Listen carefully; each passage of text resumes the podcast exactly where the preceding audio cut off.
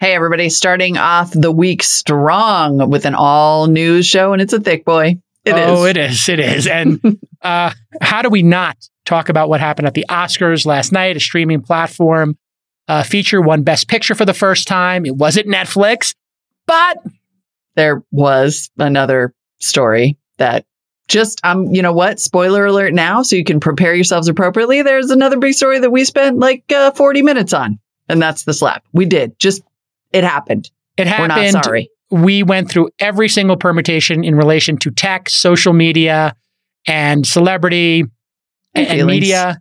And feelings. and, and our feelings on it. And we all have to process this together, and we're never going to talk about it again in 36 hours.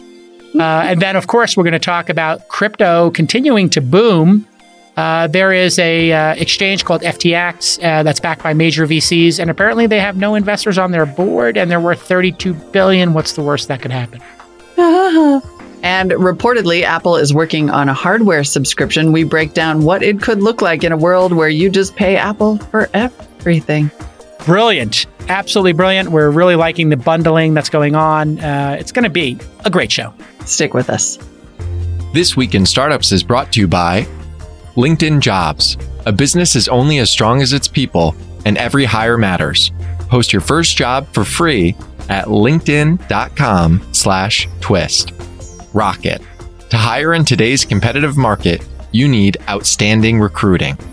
Rocket's expert recruiters, paired with machine learning candidate matching, sets them apart from the rest. Get 20% off your first placement at getrocket.com slash twist. And OpenPhone. As a startup founder, a lot of mistakes are easy to roll back, but using your personal cell phone number as your company number isn't one of them. OpenPhone makes it easy to get business phone numbers for you and your team right on top of your existing devices. Visit openphone.co slash twist to get 20% off your first six months. Hey everyone, happy Monday. We're going to do a news show today, as you might imagine, because frankly, we like to do that on Mondays. We've had a lot of days to watch headlines go by and just like bite our tongues because we aren't allowed to talk about it other than constantly on Twitter.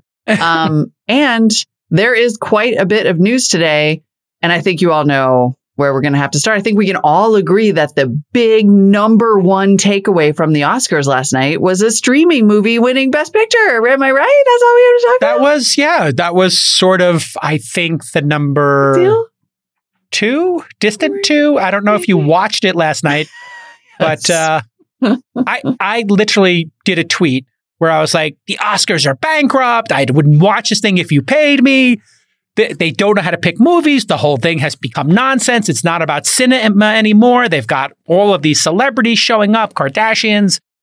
And then all of a sudden, I'm watching the Oscars, rewinding it, looking at clips. I spent four hours on Oscar content last night when I thought I was going to spend zero. Yeah. Obviously, we're referring to the fact that uh, there was an incident between Will Smith, Chris Rock, where Will Smith uh, slapped. Slapped. You could you could describe the slap any way you like. An But open he hand slapped. clocking. yeah, I Open mean, hand slapped Chris Rock, Oof.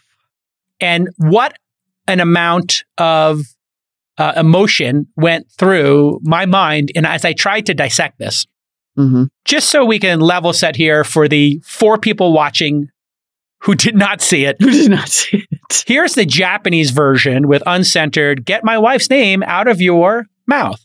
Mhm. And so let's start with the joke heard round the world. He is praying that Will Smith wins. Like, please, Lord. Jada, I love you. G.I. Jane 2, can't wait to see it. All right?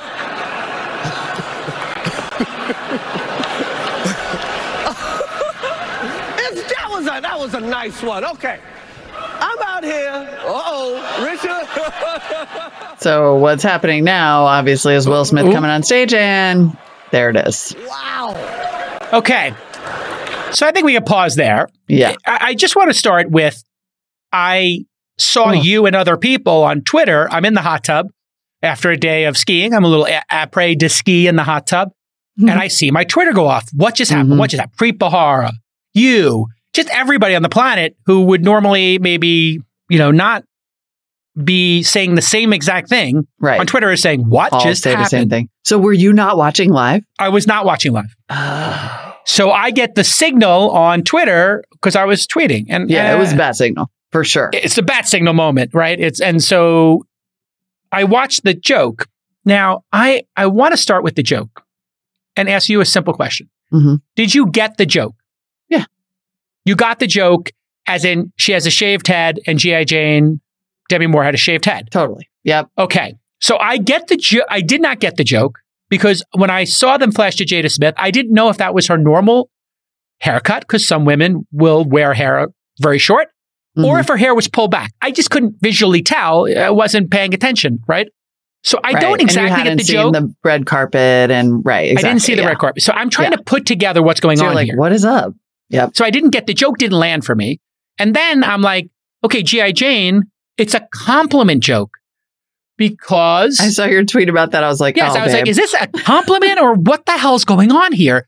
yeah. Because Demi Moore was, that was the performance of a lifetime, an amazing film. She was Diesel, beautiful, amazing, powerful. And I remember Jada Smith because I don't know everything about their lives, but I do understand that they have a colorful life, that there's some Facebook show, Red Table or something. Mhm. I know enough about pop culture to then to know they have a very raw r- red table thing where they talk with their kids and other people about very details of their lives. So I'm trying to piece all this together in my mind, and I'm like, that's a compliment joke or a joke joke. It- It's not making sense to me. By the way, everyone, do- just I'm just in a, all of our listeners. I see our noties freaking out and jumping ahead. We know we're going to get to all the context. Right Yes. now, we're reliving our live reliving it, experience. So did you but I know did that? see your tweet, and I was like, that- "Ooh, honey. let me ask you this: Did you know that she was suffering from alopecia? Am I pronouncing that? I did not know that. I You didn't know that. I, Yeah, I did not. Evidently, Most she has been very not. open about that, but all I care about is like tech and business crap. So I never read celebrity news. Okay. So I didn't know that. Evidently, So- she has been open about it. I it was certainly a rude joke, no matter what. Well, a- rude joke to compare her to G.I. Jane if she had chosen the hairstyle would have been maybe playful, but It would not have been playful mean. and lazy, right? It would have been lazy, been but it wouldn't have been. and dated, but it Yeah. wouldn't have been like mean. Yes. And so here's the thing. Once you know that she is suffering from hair loss, and Yeah. it's not male pattern baldness, which men go through, it is rare for women to lose their hair. It's an I think. autoimmune disorder. It's like And it- really okay. terrible. Yeah. Right. So I'm like trying to figure all this out, and I'm realizing, okay, does Chris Rock know this? hmm Do you think because this ha- this is the piece of information I don't have to make a judgment on what happened from Chris Rock's perspective? Because Chris Rock has been making jokes about the Smiths, who are high profile, fair game, sure, uh, making jokes about himself, making jokes about all kinds of celebrities. That's why you bring him there is He's to make jokes. comic, and it was an insult comic show, right? You have Amy Sure. Schumer, like which we'll get to in a minute. I have a lot of Ricky Gervais about- host the Globes, right? Exactly, like it has become an insult comic show. Right. And the it is part of being a celebrity is that And you he- get taken down a notch. A hundred percent new, and Right. evidently had made a joke to that effect previously, like had already made fun of this sort of alopecia situation. He had. Mhm. I because I haven't seen that. So we're all trying to piece this together in real time. And Right. I think that this is the interesting thing about this story in a media basis. Because think for a second, Molly, of what this story triggered. There is comedy, celebrity, hmm marriage, hmm defending your wife, defending your spouse, live television, Mm-hmm. Oscars being the worst program on the planet that's sort of disintegrated uh, over time. Yeah. And uh, maybe race yeah, a little bit. Uh, oh, and, and, then, then, accountability.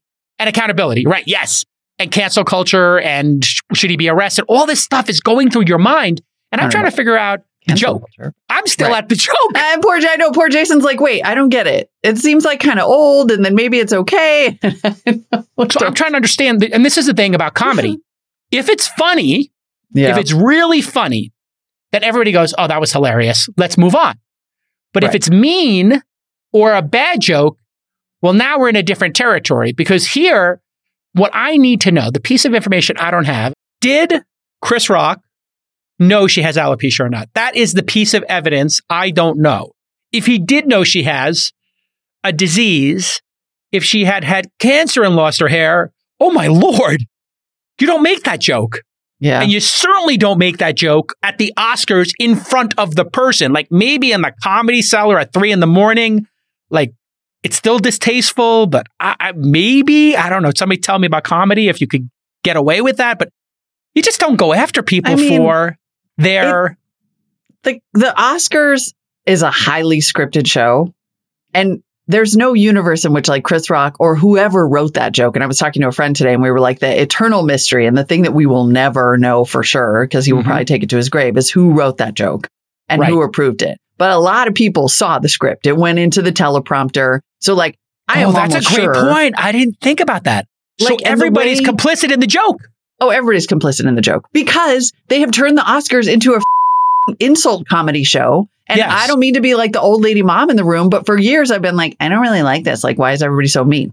Like, it's Right. mean. There were mean, you know, I mean, I love it. certainly And this is the thing about comedy. of- People this is like the thing about things. comedy, but it's not the thing about Oscars, right? Like, it's like, okay. these people so work so in hard. that context, you don't like it. I don't know. I mean, I don't, you, you know me. you I'm just like, generally don't I'm like a it. general softie, right? Like, I'm like, Okay. why does everyone have to be so mean? I don't like it. But So you So- don't like the Comedy Central roast. You don't like Ricky No. Gervais at the Globes. Okay. I don't. I think that I Hmm. mean, and I'm not even saying like some of it can be really funny, and Amy Schumer had some great, you know, Oh, there were yeah, some funny moments, and but it just, but gen, yeah, I don't understand the, Hmm. and also there's a time and place to do a roast, and that's a roast. Correct. When Like, you're in I the roast, it's a safe space for don't like roasting, and everybody opts into it. I'm just an old mom. Listen, there's been a great reshuffling. Everybody is doing the great resignation. People are moving jobs. The pandemic has changed people's goals in life. Maybe they want to work from home. They're being forced to come into an office. Everything's on the table. Well, you need to go recruit those people. You need to get them on your team. Maybe you've lost some people on your team and you got to refill positions because of the great resignation, because people are checking out their options. Well, it's time for you to go on offense and it's time for you to use my secret weapon, which is LinkedIn Jobs. LinkedIn Jobs is here to help you connect with the best candidates faster, and your first one's always free. We just hired another video editor to help get This Week in Startups out. You know, we're doing six episodes a week, and we needed more video editing help. Boom. We found somebody amazing, and we found them in under two weeks. You can create a free job post in minutes, and you'll reach the world's largest professional network with over 770 million people. And now you might have noticed this is very subtle, but when you go to somebody's LinkedIn profile page, you notice that purple hiring frame around their avatar, you know, the picture? That is a new feature that they added to spread the word very subtly that you're hiring. So here's your call to action. It's super easy. LinkedIn jobs help you find the candidates you want to talk to, and it helps you do that faster. Every week, nearly 40 million job seekers visit LinkedIn. And you can post your job for free. I kid you not, at linkedin.com slash twist. That's linkedin.com slash T-W-I-S-T. Again, first job is free. LinkedIn does that uh, to support startups who listen to This Week in Startups. Terms and conditions do apply because they're giving you something for free. So I'm an old mom, and I'm like, that joke is horrible. Okay. But then now, where did so- you go next? So I think so. The joke. So like, no one should have told that joke. That was lazy, cruel, and stupid. And by the way, if you're going to go after the Smiths, then go after the Oscar nominee. Like, don't go after his wife. Right? That Okay. was punching down from a but comedy there is perspective. also that was punching down. Uh, Yeah, but she is also a celebrity. They also do. I, here's the mitigating things. I'm not saying this joke works, but if another joke about them, for what I understand, they have an open marriage or something, and they're incredibly public about this. And there was a joke earlier about it where one of the com- female comedians, Yeah. was kind of like, "Hey, Will, about- you know. Jada, can I borrow Will?" kind of situation, Right. uh, and they kind of laughed Which that, that off. That whole thing was also kind of yucky and weird, by the way. That's like, also a little cringe. That Yeah. whole thing of just making this wonderful, brilliant actress into just this like man eater thing was also kind of gendered and strange and cringy. Yeah. However, then you get to the part where Will Smith walks up on stage and strikes a person on live television. Strikes I him, mean- like hits him in the face Wow. and goes back to his seat. The cameras stay on him the whole time. Right. Good job to the camera operators. Really? Or maybe Well, you cut away cut- from I would have cut away. I mean, here's the thing: if you're the camera operators, your job is to stay focused on the people. I'm just talking about framing the shot here. Should the person who has their finger on the drop button, and there's what a 30 second delay on a show like that, There's a 30 second minimum delay. 15 second. we'll find this out in the thing. So I this is it what was, yeah, my I mind. saw on Twitter that it was 30 seconds, somebody I has no idea, a right? Like, button. somebody has a somebody button has a button. where they press if somebody curses. Because I think on the live, the American broadcast, you, you didn't hear. It was hear. all bleeped. it was all bleeped. So there was a button. So they bleeped the sound, but they didn't bleep the action. Right. They could have just they cut to commercial. stayed on Will Smith. And so at this point, by the way, I'm watching live with my son. oh, I see this happen. Everything goes silent because they're bleeping the entire thing. And I'm like scrambling for the remote. I'm starting to Oh, swear because I'm like, what just happened? Where the f- is the remote? Like, where is it? What is going a on? million And Americans did my the son same is thing. like, what's happening? And texts come in. And so, but we then we look up, and even though it's silent, you can see Will Smith, and Mm. it's so it couldn't have been more obvious what he's saying, right? He's like, "You keep my wife's name out your mouth," like yeah, it is clear as day. And I'm like, that is not a bit, right? it's not a And bit. so- right. Oh, right. We've skipped over the whole part. Is this a bit? Tons of people, like all the well into the night, tons of people were like, "No, I still think it might be a bit," and I'm like, uh, uh, "No, it's not a bit." Like, Yeah. Anyway, so all of that happens. We're trying to figure out if it's real or not. And then it, it just gets more and more surreal because the night just goes on. Poor Questlove wins a fucking phenomenal Oscar for Summer Right. of Soul. Is Hmm. so rattled, gives this like speech where he's just like, I'm Yeah, ruin the night for everybody. It's Ruin like the so- night for everybody. It's No like a wedding where like some crazy uncle or ex lover, you know, crashes a party, starts a fight, and then leaves, and now it's ruined for everybody. Right. And then it just gets weirder and weirder. At one point, like, uh, who was it? They're standing there with the puppy during the memoriam segment and then being like, if you, the best thing you could do for Betty White is to adopt a rescue dog. I mean, it was like maximum surreality. And It's Will Smith is still just sitting there. There's no, it's clear that like from Twitter that people are talking to him. Denzel came over. Hmm. Each of them had a publicist in their ear, like, burr, burr, burr, burr, burr. We don't know if Yeah. Chris Rock has come back. We don't know if if Will Smith and so then my son is like, we should just turn this off. And I'm like, oh no. No, Like, no, no, no, no. He is very likely to win the Oscar. Right. That's and what now we have to Lon told me hell is from gonna happen. this week in streaming. I start tweeting with him, who has done a great job the last couple weeks. Uh, Thursdays, this week in stream, we talk about uh, Super Pumped. We don't talk about Super Pumped anymore. We talk about uh, the Dropout. And we uh, don't talk about super pumped. we don't talk. We crashed, and I guess we're going to get into uh, Severance soon. Anyway, so I'm talking to him, and he's like, "You realize he is going to win Best Actor in ten minutes?" Yeah. And I'm like, "Oh, he is? I didn't even know he was nominated." But then I'm like, "Oh, that's why he's in the front row." Because I did not pay attention to movies this year because COVID. It's like Right. I, I don't. No, yeah, most of I us wasn't did going to movies actually. all that often. Um, so this is like a surreal Oscars already because nobody's seen any of these films. Have you seen any of these films? Right. Nobody's seen these because COVID, right? It's Yeah. just like, and they're not, they decided most of them are not on streaming and there was so much good stuff on streaming. The, these movies, if they're insisting we go to the movie theater, then how are we supposed to even see them because we have so many streaming options that are better, candidly. Yep. yep. And even if they're streaming, it's sort of just like there's so much noise. I don't know. I mean, it is a, it's, It's a weird. There's Hard like to a sit million. for a two hour film today. Yeah, it is. That's It the other is. thing that's happening. I Is like who can kind of time. sit through a two-hour film today? Who has the attention span when you've got forty-minute, fifty-minute, unbelievable streaming shows that Mhm. are you know just a much easier meal to process? It's like going to fine dining. Going to a film is like going to fine dining. It's a three-hour experience, four-hour Right. experience with parking. You have to settle God. in, and you're not You're distracted. So right. And it's all about the it's all about the person making the movie. Like I sort of feel Yes, like Fine Dining or got to the point where it was just like, I don't need to sit here while you show off is the nicest way I can think to put it. Like I don't need to Correct. sit here for your sort of three hour masturbatory effort. Like There's a I got- moment there's- when got a you go to a fine dining experience and it's not going great. If it's going great, it can be transcendent. mhm. But there's a moment in hour two where you're on dish nine Oh, and like it's been hit or miss, and you're just like, I I don't want to get the hell out of here. and here. it's so self indulgent.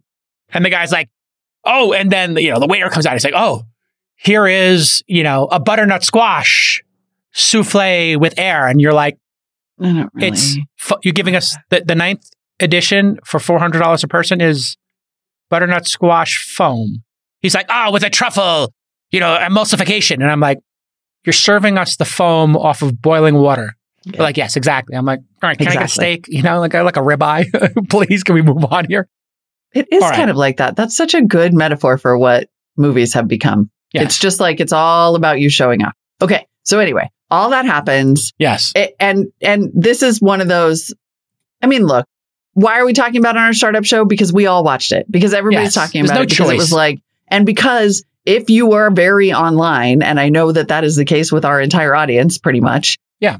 It it quickly devolved into just a fascinating, like obviously memes, right? That was the simplest part. But it was so fascinating to see where people fell Yes. on this. Like it becomes where- a Rorschach test, right? it became a Rorschach test. Exactly. Right. Because there's a Yeah. group of people who were then like, and this is where race came into it, gender came into it, Mhm. everything through identity politics all of a sudden starts happening on my feed. I don't know what your feed was doing, but I see a bunch of people are like, why is it Will Smith arrested? And then people are like, why are the white people saying Will Smith be arrested? I'm like, oh my God, this is getting so dark. Yeah, that's about when I turned it off. I was like, I was okay. like, I, this is like one o'clock in the morning. I'm like, I need to go to bed. I got a big show with Molly tomorrow. And people are now doing the identity politics thing where they're just replacing each character in the narrative with, well, what if it was a white guy who smacked a black guy or a black guy who smacked a white guy? What if it was The Rock instead of Chris Rock? I'm like, Mhm. Are you swapping out The Rock because he's bigger or because he has the same name? I'm just like, I can't keep up. I just can't keep up with you maniacs. I mean, this and this is it, right. social media, right? It's like, Twitter is like a lot. It's Twitter a is lot. a lot. it's every emotion. It's uh, when I was talking to Sam Harris one time, I was talking about we were having this like real existential thought. And Sam Harris and a friend of mine, we used to go out and have dinner every week or two in LA. We'd go to Italian restaurant Peppone's in um, in Brentwood when I lived there. Um, and a couple of my friends lived there. We just have this like existential discussions about AI and technology. And I was talking to him about like, why do our minds go crazy and we can't slow them down? Like, Mm. and how that Mhm. affects our lives. And he said, you know, uh, when I was meditating with Ram Dass or something, and he name dropped somebody, he's like, explain it to me like this: There's a river, that's your mind, and all of the water going down are your thoughts, and your mind just flows like a river. It literally pops into your mind every permutation of every single thing, and it's up to you as a human to decide how much you pay attention to each little, you know, trickle of water going down the river, and you Yeah. can then take a cup and pull one thought out and sip it, you know? Uh, or you can dip your toe into one thought. But you are not obligated to try to drink the entire river of thoughts or think that they all have meaning. But that's what Twitter is. It's just a river of every thought, unconscious, dark, beautiful, narcissistic, dystopian. And that's what we saw last night was every really permutation of it. And I did think to myself, I was very conflicted. Because if somebody said that to my wife, and I'm not saying this has happened before, but it not at the Oscars. If somebody said that to my wife, would go down. I'm not saying I would hit the person, but I'm not saying I wouldn't. Yeah. I would definitely get in somebody's face if they came up to my wife and said something. And I'm not saying that's happened before, but people who have experiences, you know, would know if you're an East Coast guy, somebody says something to I your wife. like you are saying that's happened before. I'm not saying I don't know when the statute of limitation runs out in various scenarios. But yes. Yeah. That being said, mm-hmm. somebody's getting dropped. And if this was at a party and you came Oh, up to somebody's wife and you said something like that and you got dropped, I don't think anybody is going to say to the, I mean, I'm not condoning violence, but I'm not saying anybody wouldn't give Will Smith a high five or a pat in the back and say, yeah, that guy was out of line. Yeah. Hiring well is one of the most important things a startup can do to increase the chances of being an outlier success. And that's what it's all about, right? So if your current hiring strategies aren't working, you're going to need to find a solution, and Rocket can be that solution for you. Rocket is trusted by companies like Tinder, NerdWallet, and Carta because it was built by former tech founders who understand how hard it is to hire at scale. It was built by founders for founders. They use machine learning to supercharge their team of recruiters to help you close hires, and they'll help you hire anyone from an independent contractor all the way to your executive positions. And this is done with a white glove service. Rocket's team of 60 recruiters across the US and Canada understand how startup recruiting is different, and that's helped Rocket deliver results across hundreds of clients. It's going to save you time, it's going to help you meet better candidates, and it's going to lower the number of hiring mistakes. Here's a really easy call to action. I want you to go to getrocket.com slash twist and use the promo code TWIST for 20% off your first placement. There is no risk with $0 required up front. That's getrocket.com slash twist and use the code twist for 20% off. Um, whether you, Yep. You know, shoved them or smacked them, punched them. And that brings in another wrinkle that maybe only a guy would understand this nuance or had immediately gone to this. Hmm. I immediately went to, well, he smacked him. He didn't punch him. Right. He smacked him, which is what Yep. you're doing when you're telling somebody you're out of line, but we'll work this out later. But you're getting smacked now. What I think is so so yes, and there are a couple Did that in any way go into your mind as a woman that it was a smack, not a punch? I'm just wondering because I, you and I have these great discussions of gender and differences, interpretation of things. yeah, and I that don't was really an know. instant, I mean- instant thing for me was, oh, he smacked him. It's no big deal. I was a little su- really wow. Yeah, I mean, if he, I mean, if he had punched him, I mean, he played Muhammad. Am I correct that Will Smith Oh no, was he in could Ali? have dropped him. What Yes. I actually, the conversation I actually had with a friend earlier about this was that he 100% could have dropped him yes. And he slapped him instead, which to me made it even more premeditated feeling. And that, so on the way like- up, you knew he had thing, made the right? decision. When he stood There's a- up, he had made the decision. He smacked him. He had made the decision. Yes, 100%. And so that means there was uh, maybe enough of a level of control to instead sit down. Or like, like here's how here's how Will Smith comes out of this a hero. Look, if this happens at a party and Chris Rock gets punched, that's a whole different issue. This Yes. was a performance Mhm. in a crappy insult comedy show that had already been going on for an hour and a half and that Yep. you know some version of that had happened for like the past past 3 or 4 years he that's a different scenario this is like a live broadcast Hmm. and a billion people are going to see what you're about to do Yeah. if will smith goes up there like here are a couple things that could happen one he leans over to Jada Smith. He kisses her bald head. They both give Chris Rock the bird, right? He's like, sure, that's a great one. he's like, let me, let me show you that I love and support you. And, And maybe he even F yells, you. keep my wife's name out of your mouth. Sure, right? no violence, Or- just a warning. Or he goes up there and he puts his hand on Chris's shoulder and he vi- vi- physically intimidates him because he's so much bigger. And he says, that's not Hmm. Keep my wife's name out of your mouth. And then he goes and sits down. And then yeah, we're could have pointed like, at his face. Listen, could have pointed at his face. That's not acceptable, right? Like you're punching down. Then he goes and sits down, and then we all are literally like, God, what? A I can't believe that joke. That's so disgusting. You know, he shouldn't have said that. That's so cruel. And Will Smith comes out a hero, and it all comes down to self control. But I will tell you the part that really took this over the edge for me, and that was the speech.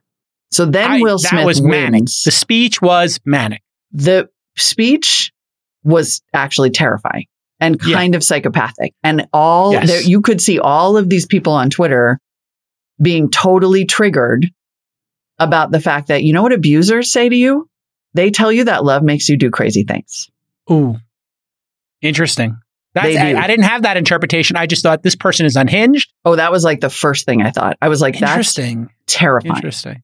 When it you're saying unhinged. it is my love that makes me act this way, Yeah, like it's your That is fault. creepy. And he brings the responsible, Williams not me. sisters into it and he tries to sort of make it seem like that He he's like them? their father.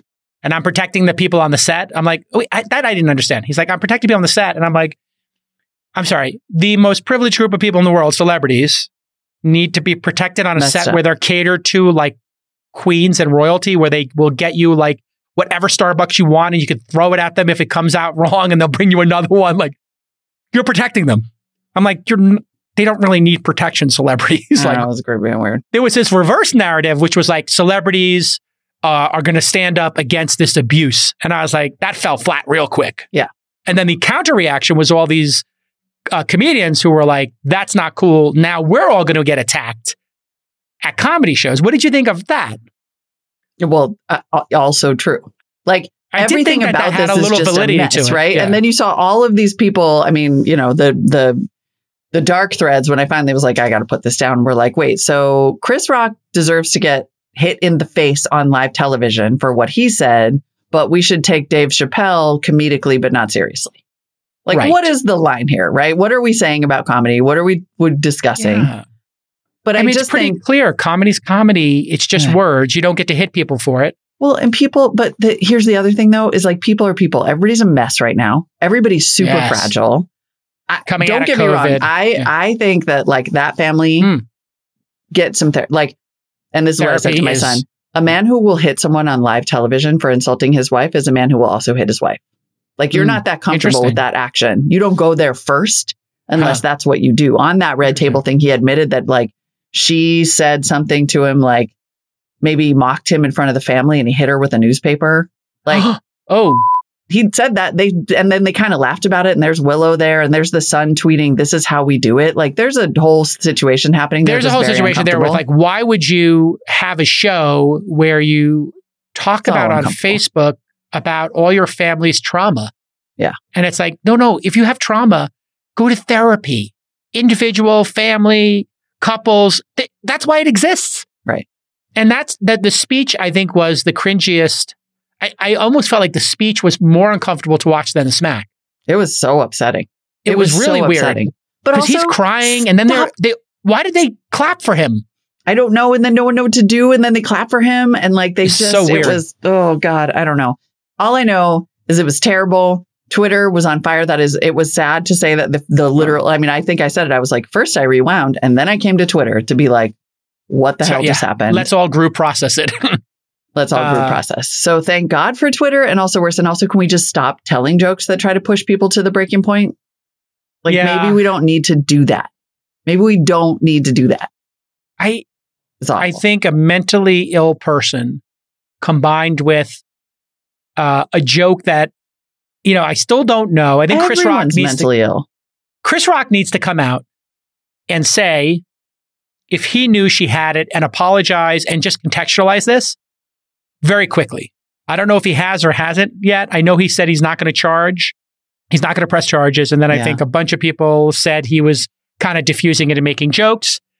Uh, but I felt like I, I really need to know if he knew she was suffering from and you know this immune disease or she just decided to cut her hair short if she decided to cut her hair short, I don't have as much of a problem with the joke because I thought it was complimentary. But I will say this in the simulation uh, I am guaranteeing right now uh, that they make G.I. Jane 2. Jada Pinkett Smith stars in it because that's how Hollywood works. There's no way this inception in their minds that they're going to let this kind of marketing go away, that she wins an Oscar for it, and that she thanks Chris Rock. Thank you. it's a simulation. If that happens, we are Oh in a God! And you tagged her. Oh Lord. Oh, I guarantee Jason. she's going to play it. I guarantee it. I, Oh, I just know how Hollywood works. They would never let an opportunity like this go away. that is true. and she there. would be great as she's known for being like an incredibly tough, buff action hero. Is she not? Like, isn't that what she played in? Uh, what's the sci-fi film that she was in? Was she in The Uh-huh. Matrix? She was in something that she played a really tough. Somebody pull up her IMDb. Must we? Can we talk about Coda now? It's been like 32 minutes on this Is it hasn't been 32? story. All right, so many minutes. I'm sorry we had to process this with you, but We did have to process it with each other, though, honestly, because Yeah. we were all on Twitter last night. oh, she was on just- Gotham. Oh, she was in The Matrix. Okay, great. She was. Uh, a lot of people are thinking she was the on same thing. Gotham, and she was amazing. 100% she is going to play G.I. Jane. I've always loved her as an actress. I don't know why he was making fun of her as an actress either, because she's awesome. I always love seeing her on He's screen. made fun of her a lot. Apparently, I did see that I- I going by watched on Twitter, bit. and one The of the other noties bit- is saying the same thing. yeah, the other bit he did at another Oscars or some People's Choice Award or something was like, you know, her, she was like commenting on the Oscars, and that would be like him commenting on being Rihanna's lover, like he was not invited. So he Hmm. was kind of dismissing her as like a B list celebrity, C list celebrity before. Uh, okay, so I was just informed that uh, by my producers that the year he went after her was the Oscars So White year, and he was presenting, but there were no black nominees, I believe, that year, and Mhm. so it was like, what's going on here? the whole thing is just a mess. We can move on. I think. I think we've basically processed every possible angle. Is there any angle left unturned yet? Uh, well, if if so, they'll all come If up in our group chat you- later. It'll be in our group chat later and on Twitter trending.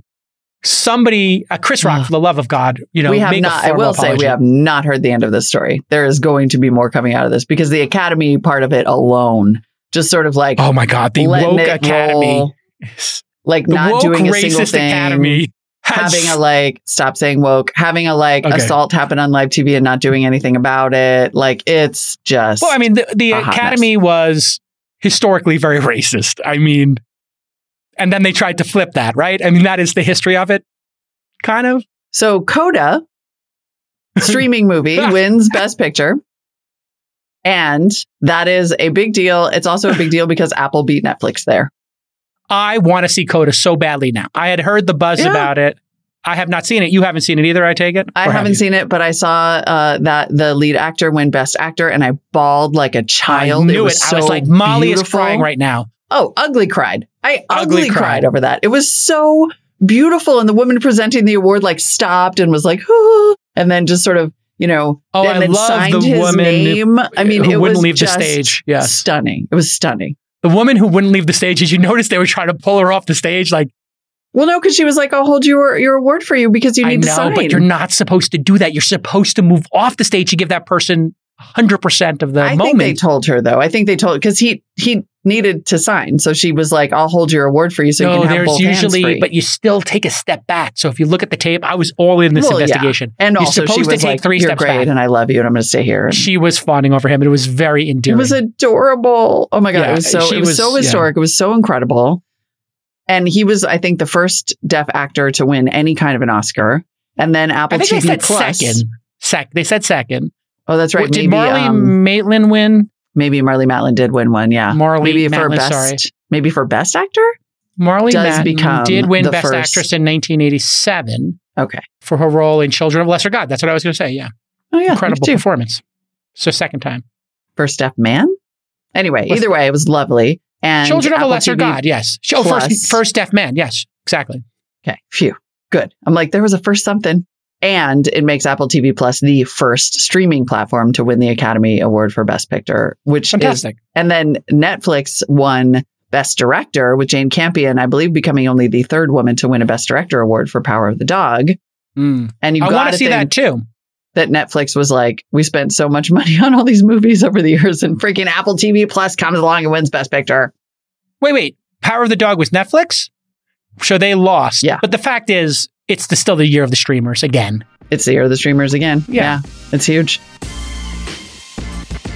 Listen, lots of founders are loosey goosey with their personal numbers. We all know that. They put it on company documents, they use it for sales calls, and more. And that's where things get super messy. You, you don't know who's calling you, right? Is it a sales prospect? Is it a coworker? Or is it somebody from your kid's school? Is it spam? Well, Open Phone helps you create business phone numbers for you and your team. And it works through an app on your smartphone very elegantly or on your desktop. You just pick a number, you install the app, and you're done. There is no need to carry two phones like I do. And there's so many features you're going to love, including, you know how we all create catch all emails like support at ourcompanyname.com? Well, you can do something similar for a phone number. You can have a shared phone number with multiple employees fielding those incoming texts and the calls.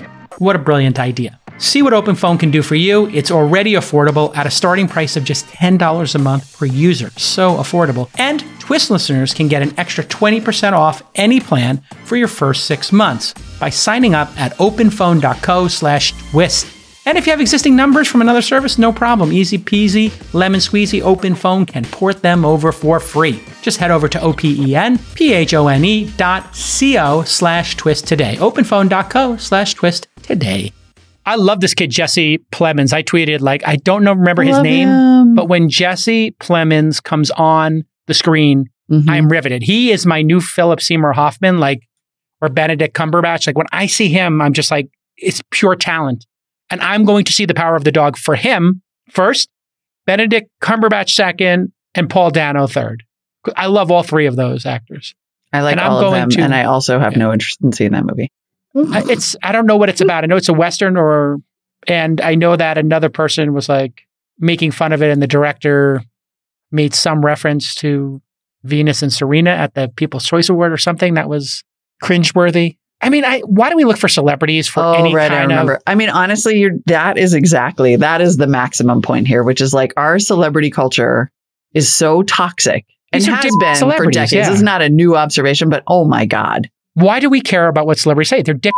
They literally put all their effort into being famous. They're fame balls mostly. Yep. And they But- have no judgment. They have nothing interesting to say 95% of the time. But we do the same thing with There's- founders. Like It's true, it's too. whole, It's true, you too. Yeah. it's Yeah, I why mean, are you here looking we are having to be celebrity VCs in order to get Yeah. deal flow. Like it's a whole. Whoa, whoa, whoa, whoa. Pump the brakes there. We're doing it for a good reason. Listen to our whoa, opinions. whoa, whoa, whoa. whoa, whoa, whoa. We get But the deal flow anyway. In, in the words of Bob Dylan, trust yourself. Like, Huh.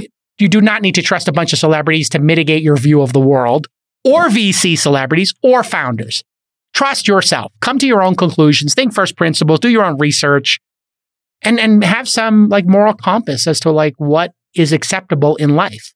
Period. End of story. Enough Yeah. with the celebrities. There- Enough I with the celebrity culture. Enough with the politicians, enough with the celebrities, enough with the founders, the VCs, all this nonsense.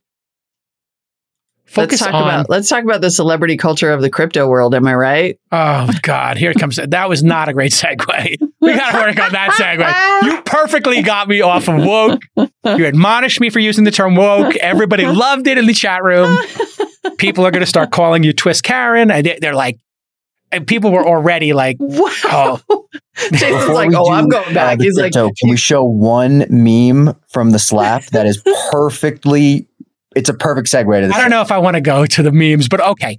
We're going to do a quick meme. No, no, I'm fine with doing rapid fire memes. Everybody loves memes. Rapid Don't, fire don't memes. do rapid fire because most of them are really bad. no, just one. We'll do one. That's Which fun. one? Wait, wait, wait. Now you told Wait, the which audience that they're terrible. They want to see them. Give us one meme. Okay. Uh, Chris Rock in this meme plays decentralization, and Will Smith plays Andreessen Horowitz. VC's purchasing 90% of governance tokens, basically. It's an A16Z joke, I think. Um, nah, I give it a seven. I get the joke. It's it's not bad. All right, Okay, let's no, stop let's watching go. that man hit that other man because frankly, it's not that it's fun. too violent. just oh, I do like the Knicks not. fans.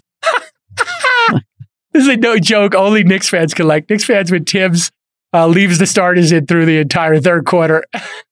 it's it's really funny that one because Will Smith is from Philly oh God. and Chris Rock is a diehard Knicks fan from New York. Anyway, moving on. Okay. It has to stop. The meme. We how long do these things last now? Is it 36 hours is the mean time till moving on?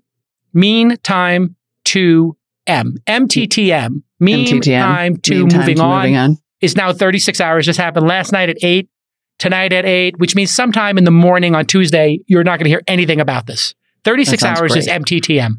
That sounds great. Yeah. And we are going to MTTTM now, 36 minutes into this discussion. nice. Nice. This Now one may Thank you. may linger, but we'll see.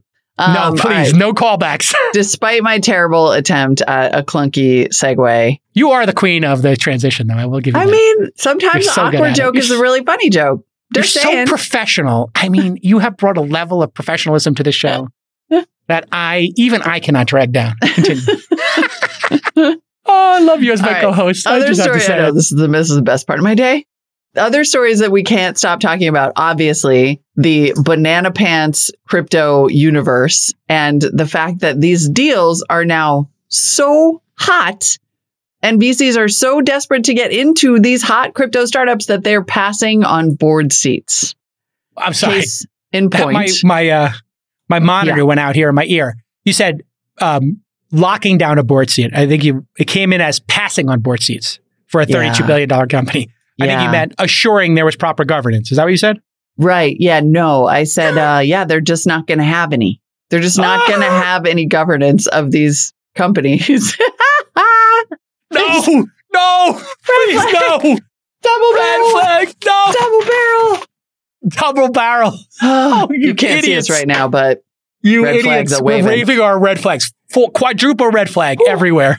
the the case in point today is that FTX, one of the fastest growing crypto exchanges in the world, is worth $32 billion and evidently none, not a one of its investors has a board seat.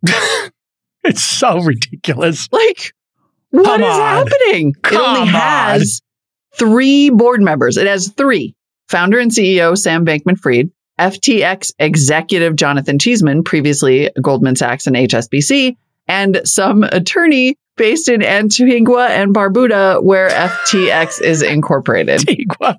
An Antigua attorney. Shout out to the 17 attorneys in gonna- Antigua. I'm just going to keep my red flag just as my hat today. Oh, it is so crazy. It literally should just What is be happening? what is happening is right. What is happening? It's so crazy because we just went through this where uh, on uh, All In, Brad Gerstner and Chamath and I were talking about companies going public at high valuations and the private market investors right before they go public not putting into their deals a ratchet. In other words, if the company is going to go out at 20 and then you bought shares, you put a, you know, a billion dollars in for a $20 billion valuation, you own 5%. If it does go out at 10, then instead of getting 5% of the shares, you know, you would get more shares to make up for the fall, right? In the valuation, you get 10%. Anyway, uh, this is crazy. LPs need to talk to their VCs and br- this is where the LPs actually can have Actually, great point. this is where LPs can have a little bit of common sense and just say to they don't and see LPs now are pissed are uh, scared of pissing off the VCs. VCs are scared of pissing off the founders, and the founders are scared of getting ousted or taking advantage of a crazy moment in time.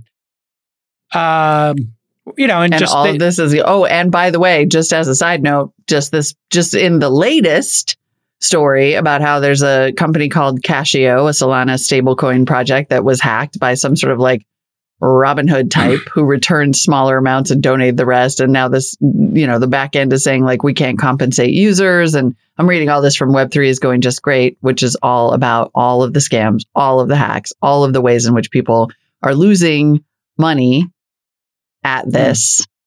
Mm. And then the idea that you wouldn't even have governance saying like, hey, is it safe? How's your security?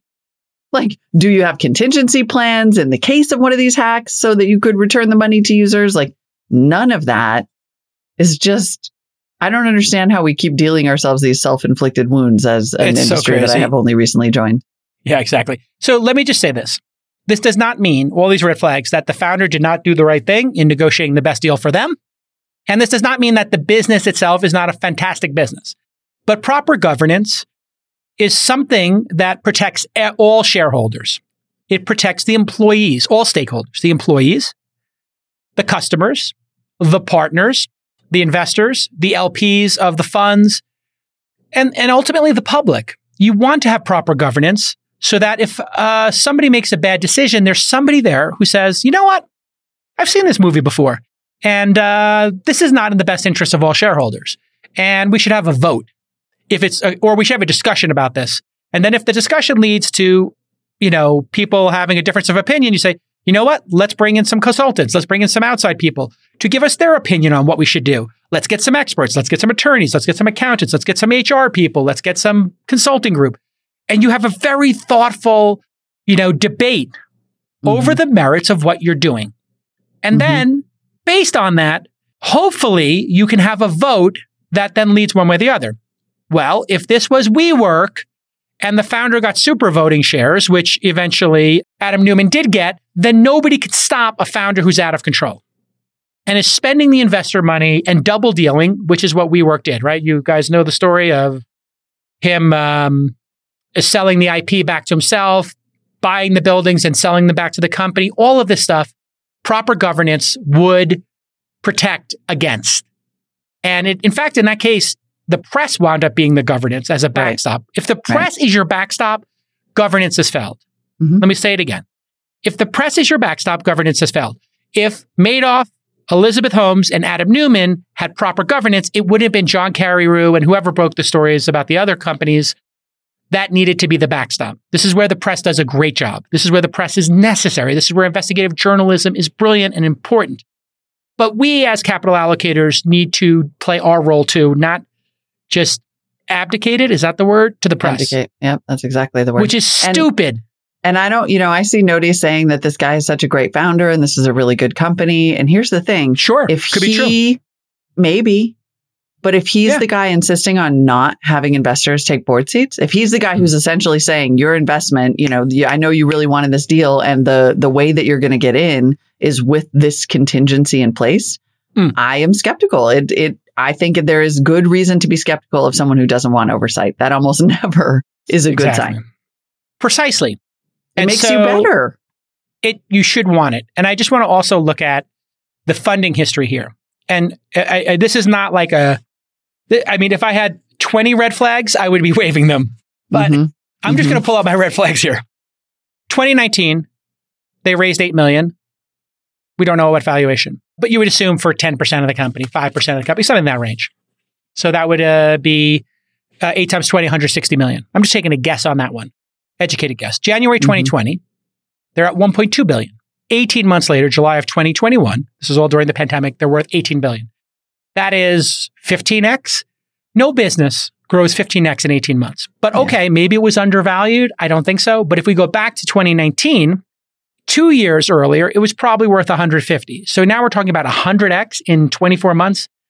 That's a red, that's a major red flag. But the red flag continues because from July of 2021 to October of 2021, August, September, October, three months later, the billions business were 25 billion. So they had 7 billion in market cap. They added a Peloton in market cap. That doesn't make any sense. And then, Molly, we go from October 21 to January of 2022. So mm-hmm. November 2021, December 2021. Three months later, they're adding another 7 billion. So this company every three months adds $7 billion in market cap. While crypto is going down in value during those last three bumps.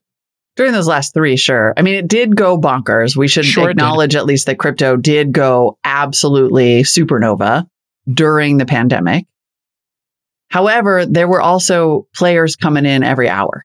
Yeah. And so it's it's hard to imagine that one company was able to snap up this much value and this much market share and grow this fast. Also, I mean, look, maybe it's fine, but FTX is incorporated in Antigua and Barbuda and Barbuda and moved its headquarters from Hong Kong to the Bahamas in 2021. I, I don't know. Like there's just this whole I don't know. Another know. red flag. I don't know why that seems like a red flag, but it does. Like, why aren't you just Well- incorporated like in Delaware like everybody else? It would be because of regulations. is it? It's Hong- 'cause of regulations? moving, moving out of Hong Kong would be to get out of the. Chinese government, which could seize your business at any point in time, like they've done, uh, and change the rules. So that makes sense. Then the next logical place to go would be America, I guess, or London. You know, 2 Mhm. capitals of finance in the world. But well, we do have they, a little clip. Should we hear why? We apparently have a Oh, 38 second well, clip even to find out So why. here here's is, the uh, here's the founder Sam explaining why. to need to, to move the company uh, away from Hong Kong and, and, and how significant are those factors behind the decision in, in terms of hurting the future of, of crypto? Yeah, so I think the biggest things that we're thinking, we'd never had a single sort of formal headquarters before. Um, and we were really excited about establishing one in the Bahamas. I think the biggest things, first of all, they passed a really progressive, forward looking bill regulating the crypto industry there. It's one of the only countries in the world that has a comprehensive licensing regime for crypto exchanges. That's really exciting. Um, frankly, the lack of quarantine to get into the country is really important. It means that we can get in and out, that we can have business meetings, okay, I kind of buy it. Um, those are some good reasons, I guess. Yeah, Um, I don't know, but man. very strange. It's just one big red flag. So from FTX's website, another wrinkle here. FTX does not onboard or provide services to corporate accounts of entities located in, established in, or residents of the United States of America? Why not? Cuba, Crimea, Sevastopol, Iran, Afghanistan, Syria, or North Korea. We understand the authoritarian, uh, you know, blacklisted countries there, uh, but why wouldn't they? But also the United States. But also, we're putting the United States with North Korea and Afghanistan and Syria and Iran. Really? Something weird there. I think they don't want to be involved in any U.S. regulation. So, okay. I, I think looking at this business, it could be on the up and up. It could be they just don't want to touch Americans because they don't want to get dragged into regulations, which is a bit of a red flag for our SEC, which has not defined clear rules. Yes. FTX has a US focused division, which is independently set up to comply with the US laws and corporate structure requirements. And that business is worth 8 billion. Okay, so I guess they've separated out the businesses because they Mhm. don't want one to touch the other. Uh, that actually makes sense. I do think the United States needs to be super clear on these. And I think the clarity should be listen, if you're raising these things, they're securities, unless people are actually using the tokens in the ecosystem. It's very simple. I really If want you- Gary Gensler to come on our show. I'm sorry. Go ahead. We should. Ha- I mean, I think it's an open invite, but just as a con- concept here, if you buy a utility token, here's a here's an easy test, and I know that crypto people are going to flood my replies here, but uh, you know, explain to me why I'm wrong. If it is a utility token and it's used and it's not for speculation, then there should be a requirement that you have that utility token and you use it as a utility within 24 months of buying it. Or the product or service being offered. In other words, if there are miles, if if people were buying and selling airline miles, Molly, Mhm. and never cashing them in for gift cards or flights, Flights. hmm you would say that person is involved in them as a currency, would you not? They're speculating. hmm The same should be true of crypto. And so you have to prove that you've used your utility tokens and you're not sitting on them. So you have to use your utility token every two years. So it makes sense that you could stockpile miles for a year or two. But if you're stockpiling miles for three or four or five years, that would be a very fair test. And then anybody else who buys them, they are buying a security. Therefore, it's under securities law. So I'm not saying you can't buy them, but you would have to buy them under a different designation. Hmm. So you're buying the coins to play the game. Great. You have to put the quarters into the arcade machine. If you're buying them to do smart contracts, to buy NFTs, you have to actually buy NFTs. But if you're buying them for speculation, a different rule. And then always, I think, under 10 million a year. I've been talking about this for a while. Uh, or maybe let's make it 100 million. You can raise up to 100 million for every any project every year, but no person can put more than $10,000 of their average 2-year tax return into that project. Like an invest. Well, and so then as it relates to FTX, if FTX, if those rules were clear and this exchange knew that those were the rules under which they could operate, it would give Mhm. them the regulatory clarity to know, like to be able to operate Yeah. the business as a whole in one place instead of have to segment it up the way it has been doing. We should point out that the US business does have a board of directors. So, in minor Okay. good news, the US derivatives business um, has a board of directors chaired by Larry E. Thompson, who was previously general counsel of the Depository Trust and Clearing Corporation. So, it seems to be taking different approaches for different businesses in different locations, some of which maybe have more oversight than others. but this is a trend. And so, uh, PitchBook, which is a great uh, service, uh, my friend John Gabbert uh, started it. The Financial Times broke this down with PitchBook data. Over 400 cryptocurrency startups have raised a Series A without raising another round of funding over the past few years, which could mean they went out of business or they're zombie startups, but it more likely means they've been raising through tokens and non dilutive funding. Right. Half of those had only one or two directors on their boards, according to analysis by PitchBook. So that is a, a big red flag. You know, when you after you raise a Series A, you should have a five person board. Generally, one or two of the founders, one independent, one or two investors is how it would break down. You should have mm-hmm. five. You shouldn't have three. You don't need to have seven or nine or 12 or whatever odd number, 11, 15. That would be public board area. So five is the right number. And so these have roughly half or 80% less. Um, it could also be PitchBook's data is not perfect because they can only go on what information is given to them. But uh, yeah, there's red flags all over this. And it's going to, I think we were talking about this on Thursday when we had Lana for This Week in Streaming, that we will see in five years a Yeah. wave of cryptocurrency scams becoming made for TV movies. Absolutely. on the But, and also that we may see another wave of that we've seen over the years, like after the dot com bust, there was, you know, every founder had to have a grown up in the room. Then a lot of power returned to founders. Now you're seeing a double whammy in crypto of it's so hot and exciting that you have power returned to founders and the governance contingencies effectively. Mm-hmm. Like I won't be, I won't give you a board seat so that you can take my money faster. And that we're likely to see a pendulum shift as a result of that too, to like more and you will also see, Molly, governance. You will also see a repricing of all of these projects. Yeah. Just like we saw a repricing of all the growth stocks uh, over the past, you know, six months in the public markets. Yeah. So what we're seeing in public markets is being reflected now in private markets and will eventually make it to the crypto markets. Uh, this level of, uh, as Brad Gerstner said on All In last week or over the weekend, uh, this Red Bull high is not coming back uh, for growth stocks. It's going to be a return to the five year mean. And we'll see something similar in crypto. And by the way, if you're in crypto and you have one of these overpriced projects, sell as many tokens as you can now. Just like people who were in some crazy dot com company should have sold it, or people who were in some crazy growth stock over the last 10 years should have taken some chips off the table. Take some chips off the table uh, is my best advice if it was like a family member. I'm not giving financial advice, but Definitely. that's my financial advice to a family member. Full perfect disclaimer I can always give.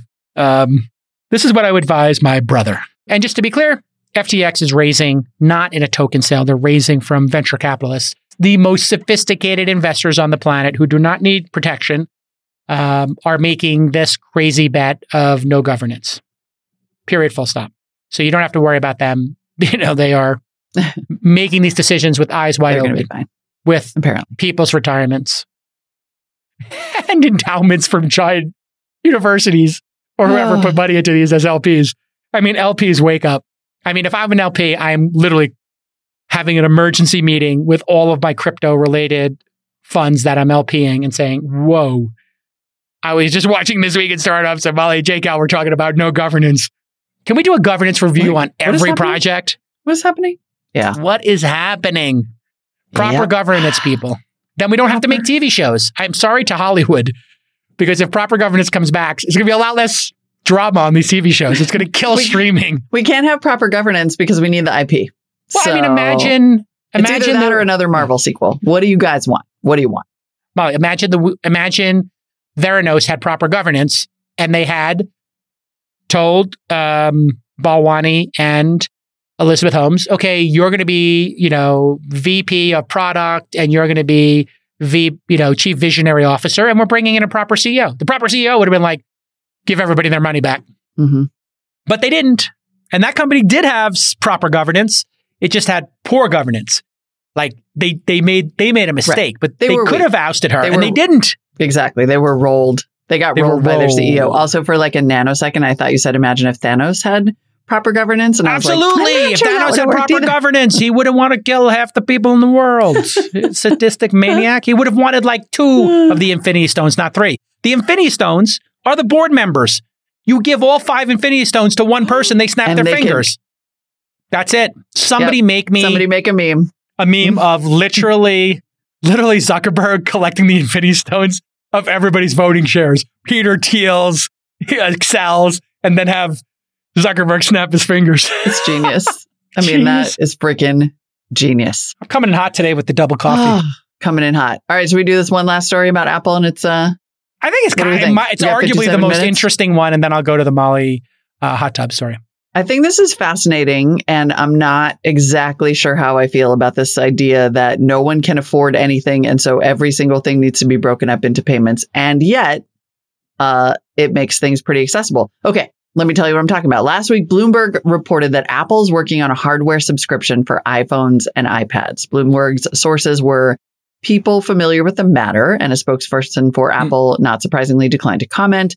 But this would make device ownership similar to, you know, paying a monthly fee. Now, I actually think this is something that Apple, well, isn't this what we already talked about, first of all? But this is something Apple's already doing. Like people effectively buy an iPhone as a subscription plan now anyway. Hmm. And it seems like Apple's saying, let's just maybe, if, With if their, indeed you're talking about with their Apple true, cards. Like when you go to buy, you check out. If you have an Apple card, they offer you monthly payments. Right? Or and if you buy it through a carrier. I mean, this is how it. most Americans get phones. Nobody buys Right. a phone outright anymore. Everybody gets it on a monthly installment plan. Apple, That's installment plans, which is a designation that's or different. that's different. Got it. from Okay. subscription. So in this case, I guess it would be like it's a subscription. You just pay for it, and then every two years you trade it in. God help the planet. Uh, maybe Apple ends up making a little more over time. I don't really Hmm. know because people would pay for this for two years instead of Hmm. reselling that. Um, but it would make device ownership similar to paying a monthly fee, which is also something that was floated informally by uh, the new Peloton CEO. Right. And we lauded uh, the new CEO for that. It makes total sense because what a lot of people are doing, myself included, is, uh, and you just said you did this. Now, I you said why wouldn't I take the zero? It's like zero interest, right? Yeah, you- zero interest. So why wouldn't you take it? I didn't take it, and I was like, oh wow, Molly's right. I should do it, um, and I will do it in the future. And then when I go back, anytime the new phone comes out, I trade in because I'm in the Mhm. tech business, and it's a luxury I can afford to do as a tech person. It's a business expense. I need to do it. I want to be on the latest stuff so I can talk about it here on the pod. Yep. Uh, so when I trade it in, I typically get 600 of my 1400 back, 1200 back. So I'm essentially rolling my own subscription. Yep. Exactly. This would be a formal rolling of subscription, which I would put in the $79 a month range, which would be 900 a year, maybe 1800 over two years. So you pay a slight premium, or they could do it for the same price. They could make it fifty dollars a month, which would be six hundred, be twelve hundred. So it could just be straight fifty bucks a month, hmm and they just call it a subscription. And at the end of the subscription, you go to the store, hand in your phone. If it's got any damage, you pay a difference in damage. But if it's in reasonable shape, they just hand you a new one, or they just Right. send you the box. Because I did the box thing, and that was delightful too. You just put it And- back in the box and send it to them. That is awesome. What's interesting too is that Apple recently got me with, they sent me a little notification. They were like, Hey, you're paying like $27 for some Apple subscriptions, but not all. And if you want to save money, you can bundle them all together for Mm-hmm. Oh, yeah. 29 bucks. And now What you're subscribed to everything that Apple makes, like the Apple Cl- iCloud bundle or whatever. You get I was like, cloud, Oh, yeah. you get news, you Yep. get arcade, You you get get, Apple. Plus, you get fitness, and I think you get music. maybe or books. Oh, yeah. Maybe iTunes. Music iTunes too. music, yeah, I did that. I did it for my family, and I, I don't know what it costs, but I saw it and I was like five family members because I already do it for the iCloud. So Mhm. everybody's devices are backed up on iCloud for one price, and we all have And the so- same drive. Because you know when you get two terabytes for the drive and you use 1.2, you're like, ah, this is the whole family. Right. So if one family member takes a lot of photos and video, because they're the family videographer, they take up the bulk of it. It's great. So imagine if you have that bundle and then all of a sudden they just toss some hardware in there. Genius. Yep. Genius. I talked about this years ago. I called it Apple Prime. Somebody pull the uh, CNBC clip about Apple Prime and send it to me. Uh, but this would be great because what it does is it locks people in. You're never going to unsubscribe from Amazon Prime. I don't know Yep. anybody who's ever unsubscribed from Amazon Prime unless they get married and then they move to account. That's the one thing that happens is like people go on a family plan. But this will be the Yeah. you will never be able to leave the Apple ecosystem once they get this dialed in. And then this ensures that those hardware margins, which as we know is like Yes. all that Apple really cares about. I mean, it, look, if this gets us to a point where our subscription to the hardware is subsidizing the innovation that we keep asking for in various Yeah. ways, great, right? If you can guarantee that everybody's going to get the damn phone, then maybe you could use some of your spare time to like do all these other cool things, like nail the the the podcasting all in one rig or the home video conferencing all in one rig that Jason was suggesting last week. Yeah, the podcasting rig. Uh, Yeah. I did see uh, Daring Fireball and a bunch of other folks were uh, talking about the new monitor, and they panned uh, an MK Marques, MKBHD, or as I like to call him, Marques. Marques. Marques panned it, this 5K one, and so did um, MKBHD. Oh, right, HD. MKBHD. Marcus panned Brownlee HD. And the Daring Fireball Gruber, uh, he's Yeah, got his own podcast. John Gruber. Mhm. John Gruber's really great. Uh, and he panned it. They were Mhm. just like, this thing's like $1,800 to, you know, with the swivel to make it go up and down or whatever. And they were like, this is a complete waste of money. I'm buying it anyway. I did see an unboxing video for Mac Studio. Yeah. And the guy was like, it's heavy. I was like, oh, I want it. it's like, it weighs more than my Mac Mini like, I love M1. it. I want it. I don't really want. I'm with Nebraska SXHC in the in the Noti gang though, who's saying like I kind of want to cut out all of these subscriptions at this point. Like Yes. it is getting overwhelming. It's overwhelming. Like all of these make sense. Sort of like the news universe. All these make sense one at a time. Mm. Like it makes sense that I pay a monthly uh, mortgage and a monthly car payment and a monthly subscription to the New York Times, the Wall Street Journal, the Economist, the Financial Yeah. Times, and the San Francisco Chronicle, and HBO and Netflix. And, you know, when you start to sort of like add all these things up and then everybody's like, no, it's cool. You can totally get this as a monthly subscription. Then pretty soon your monthly nut is just like absurd. You're an indentured servant to. You're an indentured servant to, Apple. all of I mean, these services. And I just Molly- want a freaking phone and I'm going to do whatever the hell I want with it. Imagine Apple does come out with a car. Imagine Apple does come out with a television. They already have Apple TV with their content. Now imagine Apple decides they're going to make apartments and housing. You literally would be spending 67% of your post tax revenue on the car, house, and content and computers to Apple. I mean, that's wow. that's actually the start of a dystopian script. hmm oh my God, let's make a short film where Apple does this. And then somebody winds up living on the Apple campus, driving an Apple car, and they get their pay stub and it says, you made uh, $10,000 this month, uh, 6700 to Apple for your car, your home, whatever. Your net pay, ta- 3000 in taxes, your net pay $300. My God. It's basically where it's going. Shiver.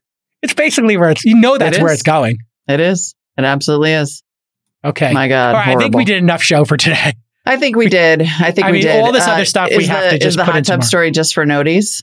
No, it, I think the hot tub story can be for everybody. So I am uh, at the community rec center in my uh, ski chalet town, and the guy, the guy's in the hot tub, his wife, and the the kids are playing with each other in the pool. Hey, what do you do? Oh, I, I sold a company to this company. What do you do? Oh, I have a podcast and I angel invest. And oh, what's the podcast? It's like this week in startup. I never heard of it. All I never heard of it. I was like, yeah, you know, we kind of talk about this stuff, and we just brought in uh, Molly Wood to be my co-host. Molly Wood from Marketplace. I was like, yes, Molly Wood from Marketplace. Oh my God, she's so smart. She's brilliant. I was wondering where she went. She left, and I've stopped listening to Marketplace. Da, da, da, da. I was like, yeah, she's she's on my co-host on This Week in Startups. I never heard of that. I was like, yeah, you, you mentioned you never heard of This Week in Startups. You're like, thanks, buddy. Thanks. I was like, no, it was, the, it was the wife. And she's like, oh, we listen to Molly all the time. She's so smart. She's eloquent. She's funny. And they could not stop talking about Molly Wood in the hot tub. I hope they're listening to the show right now. I did. Literally, I start trading texts and they're like, what's the name of your podcast with Molly Wood again? I was like, this, this week in startups. Here it is. I was like, I've been doing this for 11 years, folks. You didn't hear of it and you're in, and you live in the, in, you know, Palo Alto and you haven't heard of it. I mean, So- you have to admit, National Public Radio is a It's pretty dope. totally it's other. It's a whole other world that's all about hot tubs and ski chalets. I am, uh, well, no, these were like rich, elite, liberal people who, Yeah. well, they enjoy a little public radio. That's Yeah, all. And they they're do. a huge Mollywood fan. So Oh, uh, I thought that would make you feel good. I I love that. Everybody give Molly Wood her flowers for getting inducted into the Hall of Fame on Friday. Uh, just once again, congratulations. Uh, everybody in the chat, just throw up your flower emojis for Molly. And uh, it's been great. Uh, Mondays are always the best. Mondays are the best. Mondays with Molly, J It's how Cal. we. It's how we. Throw up your M's. M's in the up your- chat. Wah, wah, wah, wah. Wah, wah, wah, wah. Hey everyone, producer Nick here. I want to tell you about the SaaS Syndicate. If you're a founder of a SaaS company with a product in market, our investment team wants to talk to you. Head over to thesyndicate.com slash SaaS, S-A-A-S, to apply to raise from the SaaS Syndicate. And you can join Jason's syndicate of over 9,000 accredited investors at thesyndicate.com. Producer Justin here. A cool startup?